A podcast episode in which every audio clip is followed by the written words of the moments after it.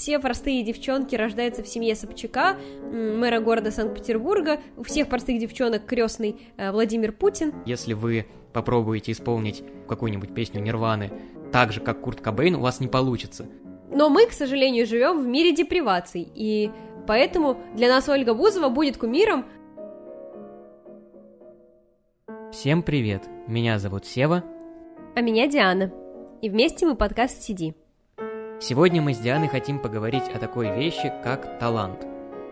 Вообще хотим обсудить, есть ли он, может быть, он приобретается со временем, а если приобретается, как его развить, ну и всякое такое. Сева, ты считаешь себя талантливым человеком? Смотря в чем. Ну, в чем считаешь, в чем не считаешь?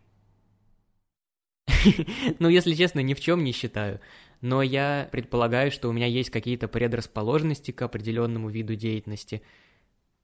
Я делаю такие выводы на основе того, что ну, некоторые активности мне удаются лучше, чем другим, при этом иногда я даже затрачиваю меньше сил, чем другие. Ну, собственно, я неплохо умею говорить, неплохо умею писать тексты, э, как-то работать с текстами, в принципе.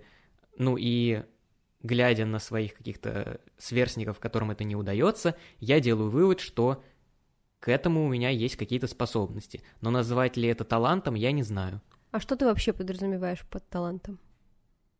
Просто я вижу, что у тебя вот дихотомия есть между той же предрасположенностью и вот чем-то, что ты зовешь талантом. Но мне кажется, талант это что-то более высокое, нежели чем предрасположенность ну, когда говорят, что у человека талант, это значит, что он сделал что-то такое экстраординарное. Ну, то есть не говорят про человека, что у него талант, когда он сделал работу средне, когда он сделал ее нормально. Все говорят, что у него талант, когда он сделал ее потрясающе. Ну, я пока не могу сказать, что я сделал какую-то работу великолепно, потрясающе, и никто до меня так не делал. Вот, Диана, а ты что думаешь?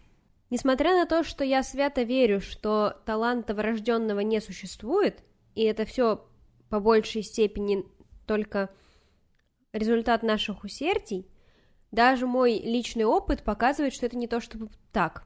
Э, потому что когда я, например, училась в музыкальной школе, сейчас, конечно, будет просто такие больные воспоминания, когда я училась в музыкальной школе, я сталкивалась с тем, что так или иначе дети учившиеся со мной на академическом вокале, они были более одарены от природы, чем я, например, голосовыми данными. То есть э, я понимала, что да, я, возможно, тоже могу петь так же хорошо, как и они, в некотором, некотором смысле. Э, но, опять же, для этого мне нужно было либо прилагать больше усилий, вообще заведомо, то есть, в общем, я поражаюсь иногда своей осознанности в детстве, потому что я была прям такой целеустремленной девочкой. У меня была, например, тетрадь, э, с, в которой я отмечала подходы дыхательной гимнастики, которую я делала. А это вообще не то, чтобы прикольная штуковина, ну, то есть, типа, надо просто дышать. Ты стоишь минут 20 в день, дышишь очень громко и принимая какие-то странные позы, но при этом я очень целеустремленно, целенаправленно этим занималась, это давало свои плоды, но я все еще, например, не могла брать такие же высокие ноты, какие брали эти девочки, одаренные просто от природы хорошими вокальными данными. Вот, то есть тут, как мне кажется, кстати, свой диапазон не перекроить никак, и если ты уж тенор, ну, извини, никогда в сопрано ты не, не перейдешь. Поэтому, то есть, с одной стороны, мне хочется жить в том мире, в котором все является просто плодом и результатом наших усилий, где твоя Успешность зависит от того, как много ты вложил в это предприятие. Но реальная жизнь показывает мне, что все-таки талант это не то, что я под ним хотела бы понимать, а талант это реально так или иначе большая заведомо предрасположенность, там, не знаю, пластичность тела или масштабность диапазона, скажем так, которая тебе представляет природа. Ну, то есть ты как бы объединяешь понятие каких-то физических данных изначальных и таланта. Потому что мне кажется, что это не одно и то же. Ну, то есть, по моему мнению, иметь хороший вокальный диапазон и хорошо петь – это разные вещи. Ну, потому что пение – это не просто извлечение звуков, это вот, ну, манера исполнения. Почему говорят, что там какой-нибудь условный Курт Кобейн э, гениальный вокалист, при том, что на самом деле, ну, вокалист он довольно средний в плане вокальном, но в плане исполнения ему равных нет, потому что если вы попробуете исполнить какую-нибудь песню Нирваны так же, как Курт Кобейн, у вас не получится, потому что у него есть своя эксклюзивная личная манера исполнения, которую обычно никто не может повторить, э, и особенно вот забавно смотреть какие-то каверы, где ну, люди с очень хорошим голосом пытаются повторить успех Курта Кобейна, и у них не выходит, потому что он выступал вообще на пофиг, и получалось прекрасно. А они, обладая вот всеми знаниями, как петь правильно, ну, это повторить не могут. Вот к чему я веду, что как бы широкий вокальный диапазон — это не обязательно талант, по моему мнению. Случай, о котором ты говоришь, мне кажется, скорее подвязан на обнаружении и раскрытии во всей полноте своей харизмы. Наличие вокальных и не только вокальных хороших исходных данных на самом деле э, нисколько тебя не ограничивает. Те люди, которые не могут ими воспользоваться правильно, это немножко дураки, вот, и которые не могут присовокупить к ним свою уникальность. Но твоя уникальность и харизма будут значительно круче раскрываться в союзе с а, нормальными вокальными данными, потому что, может быть, ты и споешь однажды одну гениальную песню в диапазоне первой октавы, вот этих вот семи нот, и ты раскроешь там свою уникальность, но на дальнейшее, как бы, развитие уповать вообще не приходится, потому что это будет, скорее всего, твоим пределом. Вот, и предел твоей талантливости в таком случае, он очень ограничен. То есть мне кажется, что в мире, где у тебя есть эти исходные данные, раскрывать свою уникальность проще, и как-то ты становишься увереннее и просто свободнее. Потому что лично меня, например, очень сильно ограничивало знание о том, что я, например, не дотягиваю даже до их уровня. И у, и у меня просто в музыкальной школе это как бы приравнивалось. То есть не было вот этих томей, о которых ты говорил. Люди, которые пели бездарно в отношении там харизматичности, вот, артистичности, которые не утверждались особо там повторять материал, очень часто могли фальшивить. Их все равно возводили в культ, просто потому что вот э, им так повезло, и даже фальшивые ноты звучат у них красиво, э, вот, в, в их чудесном поющем рту для меня уважительнее и предпочтительнее, чтобы результат, который имеет человек на выходе своего творчества, был скорее скомпилирован вот именно приложенными усилиями, а не вот какими-то э, подаренными ему откуда-то пришедшими исходными данными. То есть я буду уважать человека только когда он прошел через огонь, Э, воду и медные трубы. А до этого, ну, если ты, тебе просто повезло родиться в хорошей семье с хорошим генетическим фондом, то не знаю. Вряд ли я буду говорить какой-то крутой. Ну, на самом деле, кстати, люди, которые изначально обладают хорошими данными, и им сразу об этом все говорят, они очень часто расслабляются и, ну, и не достигают высот, о которых ты говоришь, потому что, ну, а зачем стараться, если и так как-то нормально? Ну и в итоге они остаются в такой средней лиге, а действительно такие трудяги уже вырываются вперед, потому что они работают, работают, работают. Тут можно привести пример себя, очень тщеславный, э, но я действительно, вот, не знаю, будет звучать это ЧСВшно или нет, но я могу себя похвалить за то, что я, по моему мнению, за последние три года обучения на филфаке спрогрессировал в сфере публичных выступлений, потому что когда я пришел на филфак, и нужно было мне сделать первую презентацию по Гамлету. Это было отвратительно, это было отвратительно готовить, об этом было отвратительно думать, что мне нужно выступать. Э, ну и, собственно, выступил я тоже так себе, и получил оценку так себе. Но потом я начал работать, работать, работать, э, как-то больше готовиться, и стал замечать, что прогресс есть. И сейчас ну, я довольно неплох в публичных выступлениях, и мне об этом говорят люди со стороны, а не только я так думаю, и это для меня действительно очень важно, потому что такого навыка у меня не было раньше, и такой навык я приобрел. Диана, может, у тебя есть какие-то примеры, когда ты своим старательным трудом добилась какого-то успеха? Блин, я не знаю, мне кажется, я... У меня просто говорю, у меня не было никогда вот этой волшебной пилюли, несмотря на то, что в целом я родилась в хорошей семье, э, вот какой-то пилюли которая помогала мне просто по щелчку пальцев что-то захотев получить, не было. И я, в принципе, все всегда через усилие прилагаемые получала, и из-за этого мне иногда бывает тяжело сейчас вот э, понимать, что что-то может быть дано мне просто так. Мне очень тяжело э, принимать что-то без вот какой-то подоплеки, без усилий прилагаемых. Если мне везет, то я прям иногда думаю, блин, а вот это же несправедливо, что мне так повезло. История всей моей жизни — это история вот таких вот приложенных усилий. Насчет выливающихся или не выливающихся в успех — это вопрос, потому что я считаю, что я пока не добилась ничего в своей жизни, и мне нечем вообще гордиться. Даже вот история твоя с публичными выступлениями, я не знаю, у меня вот абсолютно такая э, зеркальная история, потому что мне в целом всегда казалось, что я очень неплоха в сфере публичных выступлений, и говорить для меня это вообще самая любимая деятельность. Работа моей мечты — это работа, где я просто буду приходить, говорить, мне за это будут давать деньги, э, вот, и я буду уходить и тратить их на себя в свое удовольствие.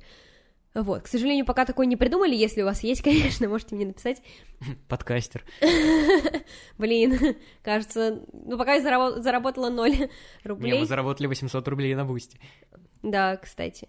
Э, вы можете тоже на него подписаться и, и сделать так, чтобы моя мечта сбылась все-таки.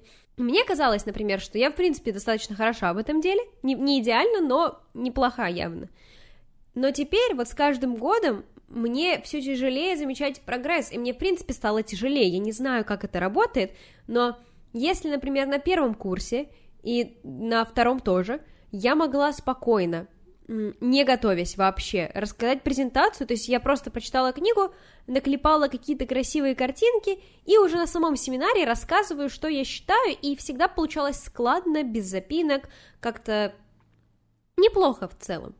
То сейчас к третьему курсу меня вот настигло какое-то экзистенциальное болото, в котором э, я просто не могу, например, не подготовиться к семинару. Вот так зайти на семинар с импровизацией. Начиная с третьего курса я начала расписывать свои презентации, я начала э, пытаться их как-то систематизировать, и теперь мне стало даже тяжело без этого. И вы еще не видите, как мы записываем этот подкаст, потому что иногда у меня уходит по минут пять просто собрать мысли в кучу, слова в предложение, э, так, чтобы мне казалось это нормальным. И хотя мне казалось, что вот эта отправная точка моя была в целом неплоха, и казалось, что в перспективе меня ждет только развитие этого, мне с каждым годом все тяжелее и тяжелее заниматься вот этим публичным ораторством именно серьезно. То есть, типа, если ты вопрос там посидеть в общаге на кухне рассказать историю, лучше меня в этом деле нет, я мастак. Но если мы говорим о какой-то вот сфере супер публичных, супер официальных выступлений, то я ловлю себя на мысли, что мне тяжеловато.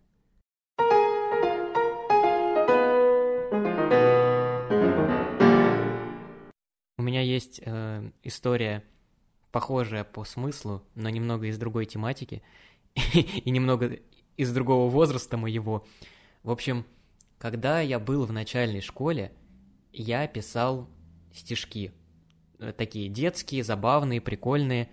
Но на удивление они очень многим нравились, ну, то есть не только моей маме, а еще там у меня была группа, которая называлась «Произведение Всеволода Качалова», вот такой мелкий шкет, э, выкладывал свои стихи, но они были, конечно, детские, забавные, там, про школу, но при этом э, с таким панчлайном всегда и довольно такие остроумненькие. При этом на одно стихотворение у меня в среднем выходило минут 15. То есть я сел, написал и пошел дальше. И э, как бы минут 15 тратилось и на придумывание о чем стихотворения, и на сочинение стихотворения, и на перечитывание этого стихотворения. То есть я вообще не запаривался, у меня все как-то, знаешь, вот как муза меня посещала, и я все это писал. И потом я какие-то даже детские конкурсы выигрывал с этими стишками, и все это мне удавалось просто, ну вот, очень-очень легко. Я даже как бы не думал, что писать стихи это какая-то серьезная работа. Доходило до того, что были иногда ситуации, когда э, у нас э, был какой-то скучный урок в начальной школе. Ну, я скучал, начинал набрасывать какой-то стишок в тетрадке. К концу урока у меня получалось стихотворение, и я выходил, его зачитывал перед всем классом, и все мне аплодировали. Было очень приятно.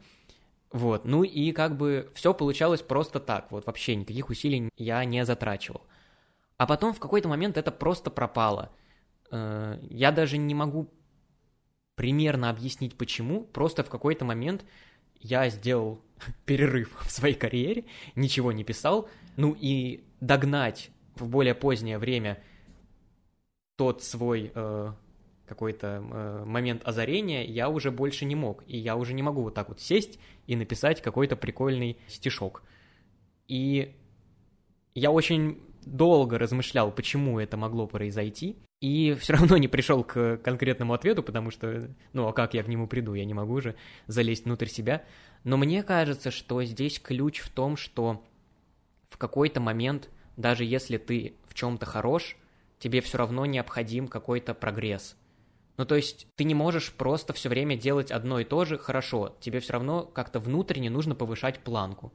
Ну, а вот как раз к тому времени, когда я перестал писать свои стишки, я уже был где-то в пятом классе, и мне уже хотелось что-то посерьезнее написать. Я уже узнал, что есть такой поэт, как Лермонтов там условный, он пишет там что-то грустное, а я грустное никогда не писал. У меня, ну, как бы, не получалось грустное писать. Хочу грустное писать, а, а не, не могу.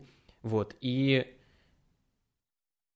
если ты эту планку внутри себя не повышаешь, если ты как-то все время над собой не работаешь, то даже тот э, навык, который у тебя был изначально, он ну, либо становится хуже, либо вообще у тебя пропадает. То есть даже талант, по моему мнению, может пропасть. Я тоже размышляла над тем, почему я могла столкнуться с э, такой ситуацией, оказаться в ней, и мне показалось, что, возможно, частично это вопрос приобретения экспертности, когда ты узнаешь, например, что э, ты не самый лучший спикер там в мире, и когда ты понимаешь, что есть люди, которые там, не знаю, делают еще что-то для того, чтобы им стать, а ты, например, нет, и ты просто уповаешь, да, на какое-то, не знаю, озарение свыше, мне кажется, что да, талант можно потерять. И мне вот вспоминается спор недавний, или уже давний, не знаю, время летит ужасно быстро, э, Ксении Собчак и Вероники Степановой, я пыталась посмотреть это интервью, не знаю зачем, мне было нечего делать. И Вероника Степанова, она обвинила Ксению Собчак э, в том, что она не понимает, зачем манипуляции. Мол, она далека от народа, потому что э, в народе простым девочкам, как сказала Вероника Степанова, можно жить только если ты знаешь, как управлять этим, э, ну, людьми, манипулировать ими, и только за счет лжи ты можешь выйти. И Ксения Собчак это очень задело, потому что она сказала, Вообще-то я абсолютно простая девчонка. Она говорит, лол, да, конечно, все простые девчонки рождаются в семье Собчака, мэра города Санкт-Петербурга, у всех простых девчонок крестный э, Владимир Путин. Просто, с одной стороны, у Ксении Собчак был очень невысокий порог входа в ту среду, в которой она сейчас блистает, и которая приносит ей доход, и делает ее известной, и поэтому мы не то чтобы должны ее как бы уважать и признавать ее достижения, потому что они так или иначе э, достались ей, грубо говоря, даром, да, но с другой стороны, мне кажется, что не потерять и просто не утонуть в какой-то момент в роскоши, да, и не забыть вообще цель, к которой ты идешь, направление, в котором ты хочешь двигаться, э, когда тебя вокруг все сбивает с пути, да, когда есть э, огромный риск затеряться вот в этом богатстве и впоследствии опуститься на социальное дно, это своего рода уважаемо, потому что я знаю такие вот истории, ситуации, когда м, всякие, ну, богатые сыны, дочки, да, они просто наслаждались своим богатством ничего в жизни не достигали, и не могли даже впоследствии род семейный как-то продолжить, потому что они просто все деньги, там, подаренные им, доставшиеся им, они просто растрачивали, и то, что Ксения Собчак смогла удачно этот стартовый капитал как-то э, реинвестировать в себя, это, с одной стороны, уважаемо, и то же самое с талантом, мне кажется, что да, когда люди им пользуются, то нам как-то легко обесценить их достижения, потому что им все просто доставалось. Но на самом деле даже оставаться на том же уровне, это очень тяжело в своего, в некотором э, роде. Я всегда вспоминаю цитату из Алисы в «Стране чудес», что, мол, если вы хотите оставаться на месте, то вам надо бежать изо всех ног вперед, потому что мир как бы тоже вместе с вами движется, бежит вперед, и если вы будете просто стоять, то на самом деле вы окажетесь еще глубоко позади, а не просто на месте и не сдвинетесь с мертвой точки. Вот, поэтому, наверное, даже развитие таланта не так сложно, как его просто поддержание. Персонаж Ксения Собчак очень кстати и поможет мне мою мысль сейчас объяснить, потому что Ну, возможно, я сейчас буду сам себе противоречить, потому что вначале я сказал, что талант э, это когда тебя признают другие, но при этом есть ли вот у Ксении Собчак талант? Потому что когда мы говорим о Ксении Собчак, когда мы вспоминаем что-то связанное с ней, что мы вспоминаем? Скандалы. Кринж. Кринж, да. Интервью с маньяком, там, скандал на премии MTV, Дом-2, то самое видео с Тимати. Короче, сплошной-сплошной эпатаж. Что такого сделала Ксения Собчак, ну, для того, чтобы называть ее талантливой, я не знаю, я не могу такого назвать. И вот к чему я веду, что да, э, талант это когда тебя признают другие, талант должны признавать другие люди, но при этом популярность не равно талантливость. Да, это правда. Мне кажется, что это вообще бич нашего общества, что скорее станет популярным что-то, что не талантливо, и у этого на самом деле достаточное количество предпосылок, потому что мне кажется, что э, ну, популярное это же массовое, по сути, не что иное. И массовое, мне кажется, это простое и понятное многим. А талант это ситуация исключительная, как мне кажется. Не, далеко не каждый человек талантлив, если уж талант и существует все-таки. Э, и поэтому мне кажется, что талантливый человек это человек тонко чувствующий, с тонкой душевной организацией, и поэтому другим бывает тяжело его понять и осознать. И часто только спустя время, вот почему, да, мы можем долго не замечать кого-то в поле зрения и не признавать э, талантливым, потому что мы просто не доросли еще до того уровня. Человек талантливый всегда на шаг впереди, как бы казалось. Поэтому, да, Ксения Собчак, очевидно, не талантливый журналист, хотя мне кажется, что она, безусловно, э, просто непревзойденный кринжолог какой-нибудь, потому что в этом у нее таланта хоть отбавляй. Мне еще, знаешь, э, всегда очень смешно слушать, когда говорят, что Ольга Бузова крутая. Почему она крутая? Ну, потому что она работоспособная. Ну, ну, с этим я поспорить не могу, но, блин, талантливая ли она? Ну, ну, правда.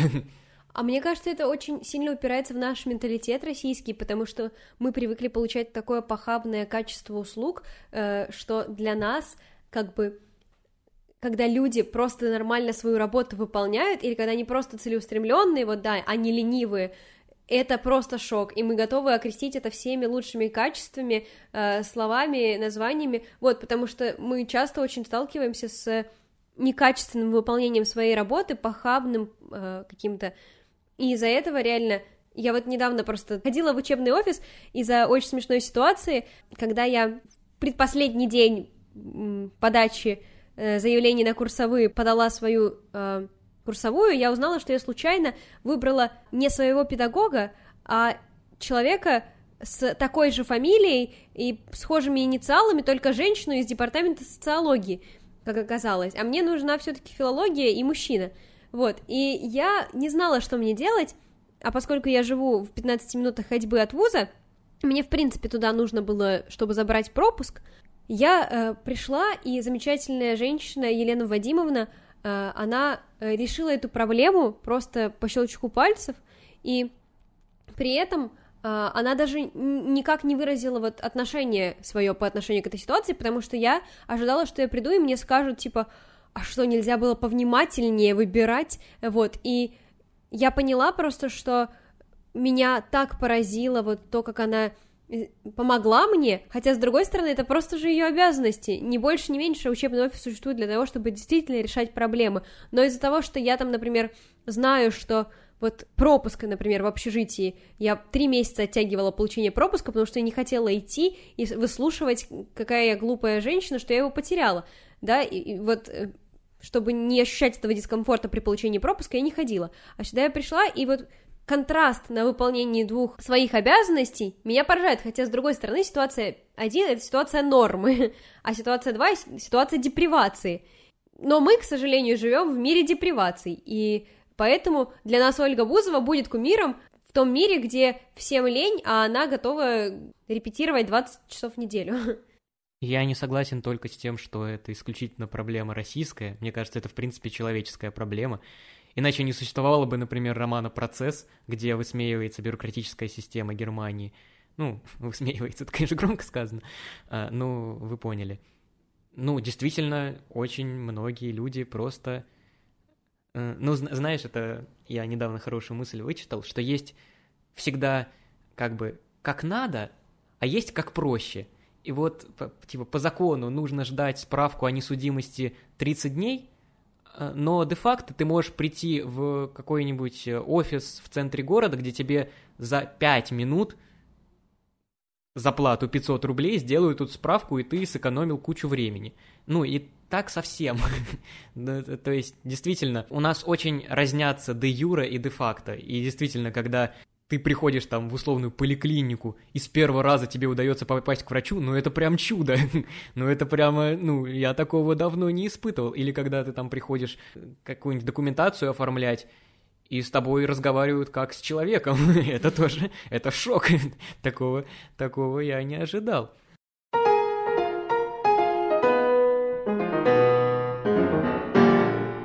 А у меня вот еще такой вопрос, раз уж мы ушли в какое-то э, русло работы и выполнения своих обязанностей, что не сильно вяжется с талантом, я вновь попытаюсь связать все-таки это с темой нашего подкаста. Как тебе кажется, талант это Э, то, что должно быть поставлено во главу угла, и человеку должен идти у него, грубо говоря, на поводу, и вот, например, если он, у него хорошие вокальные данные, то он должен положить всю свою жизнь на то, чтобы их развивать и стать певцом в ласкале какой-нибудь, либо э, он должен смотреть на мир чуть более реалистично, скажем так, да, и э, оставить это для хобби, для того, чтобы ходить с друзьями в караоке, там петь, и все такие, о мой бог, потрясающе, можешь, пожалуйста, все песни из листа петь, мы готовы это слушать вечно. Вот, то есть, э, как? Талант должен главенствовать в нашей жизни, или мы должны его на задворке спрятать? Это, правда, хороший вопрос. А, и, ну, опять-таки, it depends on a person, а, как бы, все зависит от э, данных, которые ты сейчас имеешь, ну, от возможности поставить э, все на кон и развивать свой талант, или же забыть о нем как о каком-то увлечении. Если как бы отвечать широко, э, я не считаю, что талант должен быть во главе угла, потому что мне не нравится э, такая идеология гипериндивидуализма, где все исключительно думают о себе, и ну, чтобы вот их великий дар э, развивался, а что там скажет society, вообще насрать. Э, потому что, во-первых, не у всех есть талант, скажем честно, ну, ну у всех есть какие-то э, способности, да, но талант это что-то такое повыше, наверное. Э, не существует футбольной команды, где все вокруг Месси. Как бы, чтобы нормально играть в футбол, тебе нужны полузащитники и защитники, а не только нападающие. Вот к чему я веду. Всем хочется быть особенными. Всем хочется э, считать себя каким-то талантливым, способным на что-то эдакое. Но не всегда это вяжется с действительностью, и бывает даже такое, что ты выдумываешь себе какой-то талант, думаешь, что делаешь это классно, ставишь все на кон, вот, э, пытаешься развить свой талант в кавычках, и терпишь фиаско, потому что, ну, никому это не нужно. Бывает, конечно, и обратная ситуация, когда ты, ты талантлив, но это не замечают, но исход один, ты ничего не добился, и у тебя все плохо. Вот.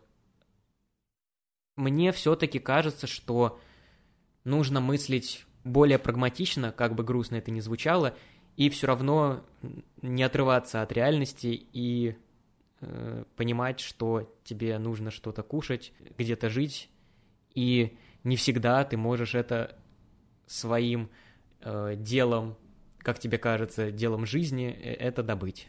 Грустно стало, конечно. А что, ты не согласна со мной? А я не знаю.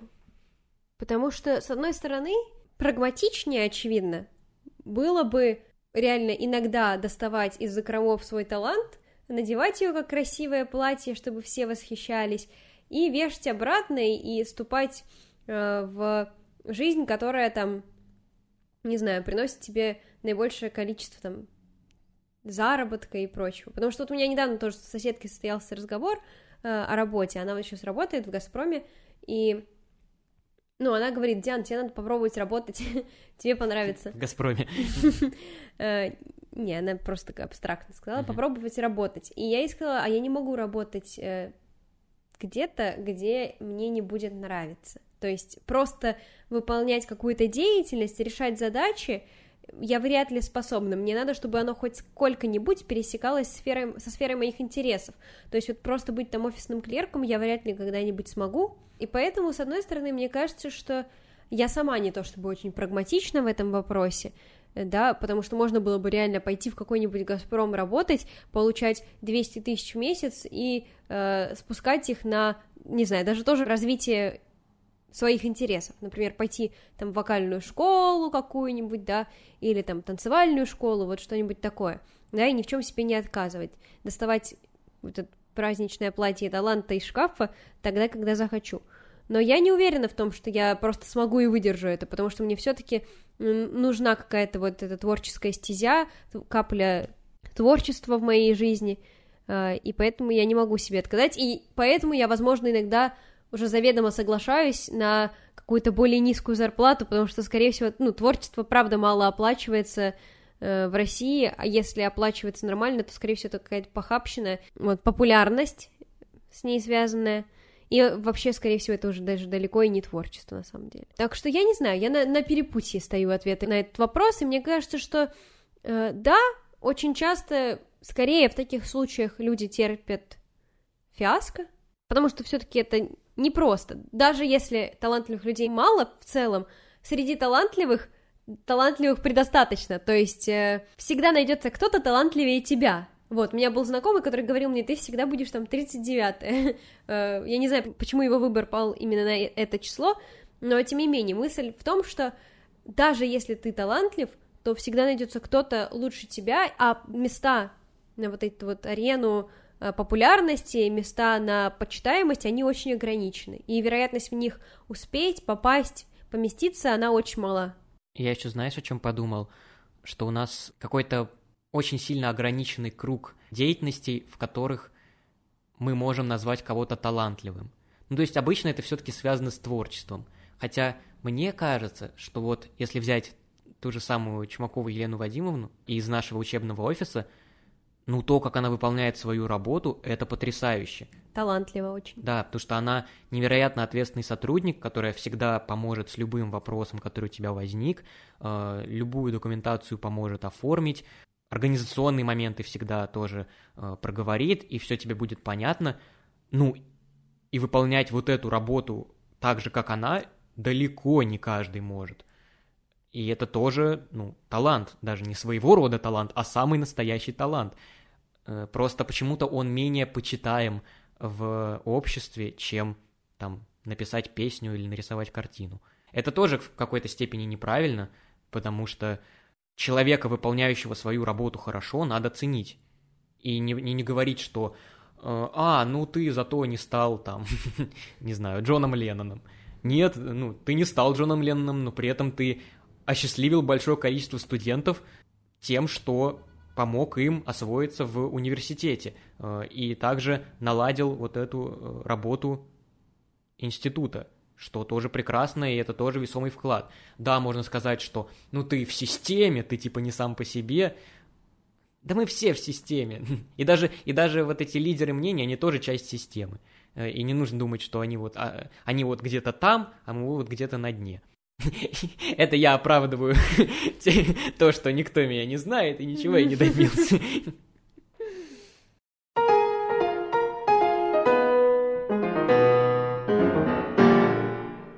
Сева, ты в начале, в превьюшке сказал о том, что мы обсудим э, то, как развивать талант.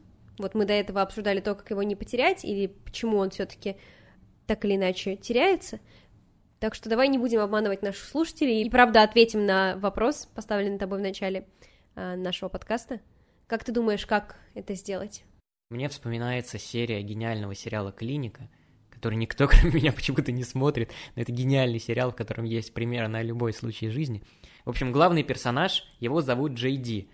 Его начальник, главврач больницы, его зовут доктор Келса.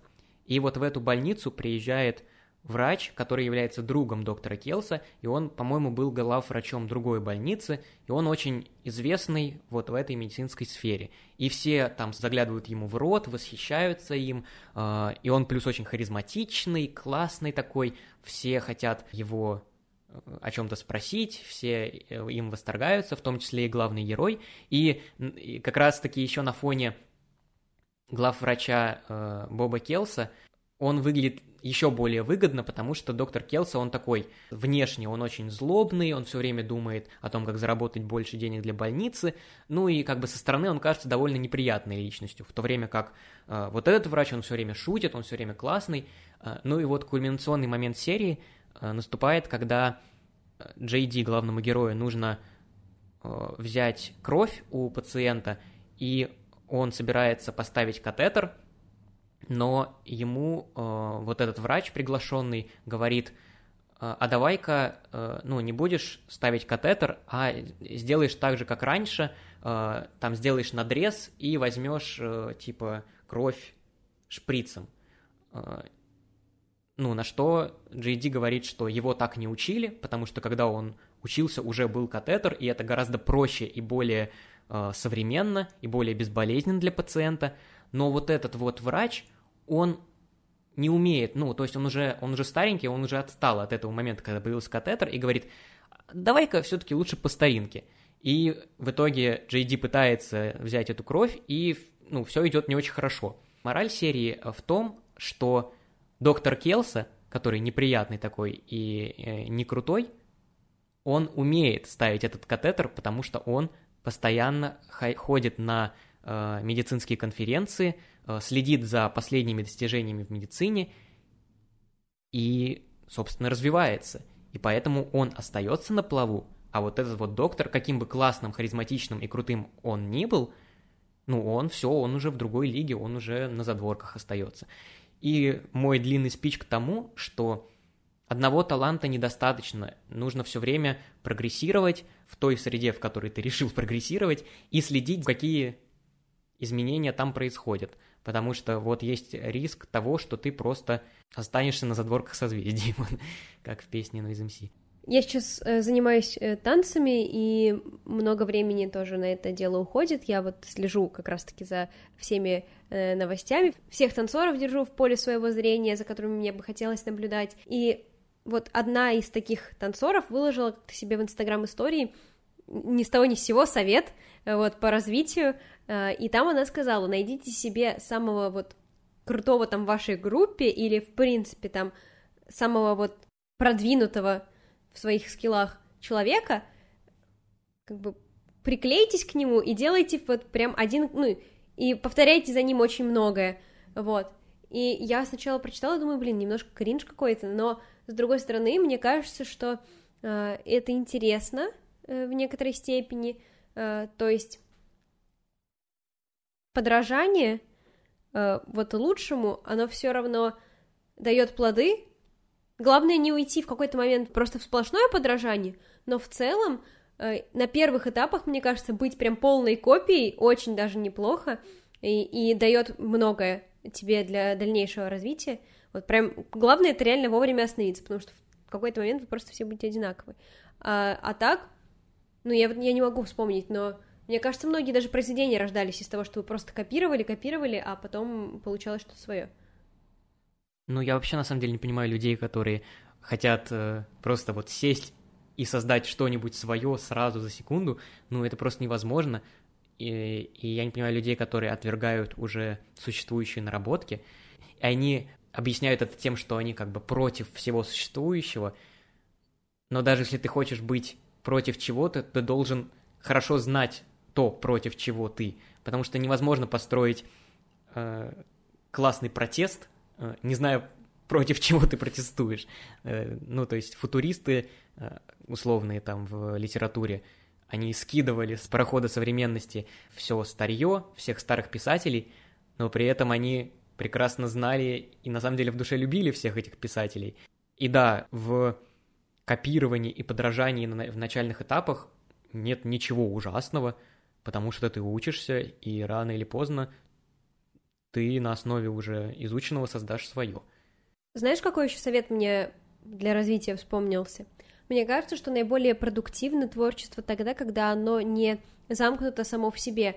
В общем, очень важно иногда обращаться еще к каким-то другим сферам, вообще обладать широким кругозором, это супер важно, потому что я считаю, что вот, ну, по крайней мере, в 20 веке самые гениальные, да, в 20 веке самые гениальные э, писатели это те, которые были, например, не писателями изначально. Ну вот, например, Булгаков, Чехов, это же 20 век, верно? Ну, ну первые пять лет. Первые пять лет.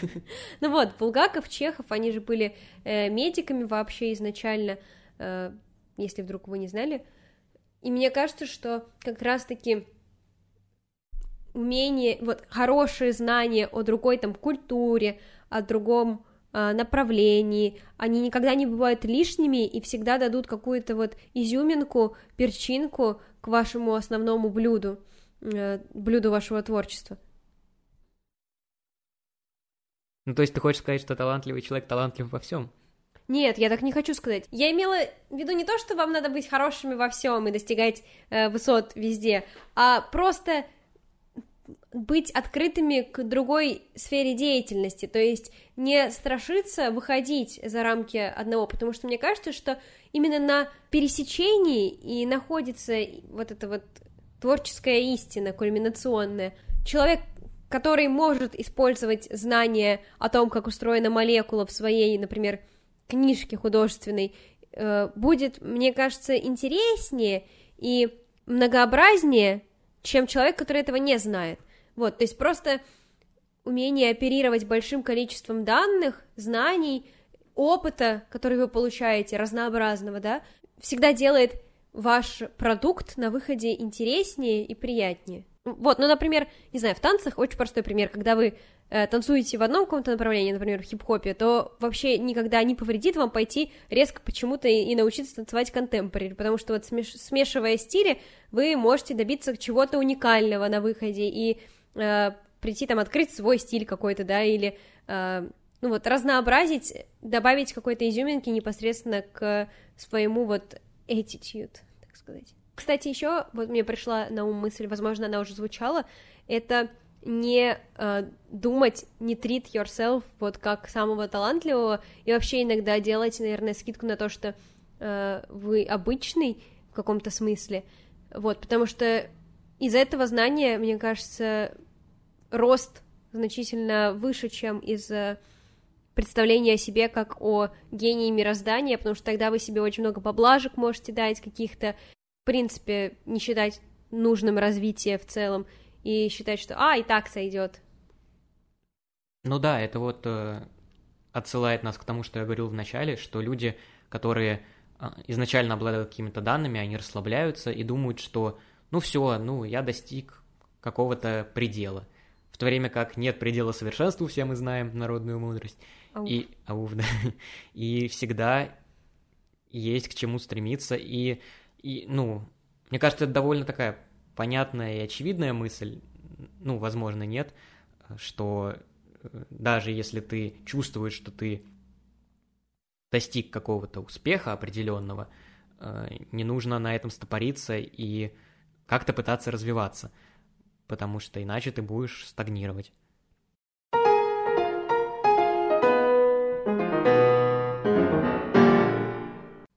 Наверное, поскольку понятие таланта в принципе достаточно призрачно и является такой темной и сложной материей, это нормально, что мы не пришли ни к какому вот умозаключению, как бывает обычно мы это делаем.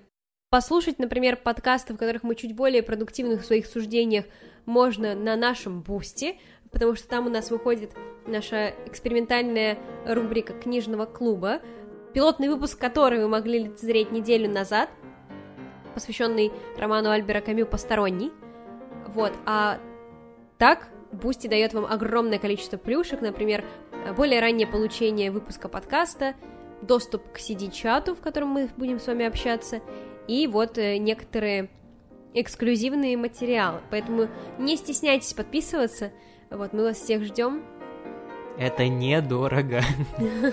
Мы ценим ваши деньги и понимаем, что э, на каких-то шкетов из интернета не очень хочется тратить большое количество финансов. Но нам все еще нужны новые наушники для третьего гостя. Еще 900 рублей. скоро, скоро мы купим. Поэтому не заставляйте наших гостей страдать, оформляйте подписку на Бусти и Да, прибудут с нами новые наушники и новые выпуски CD подкаста. Ура-ура!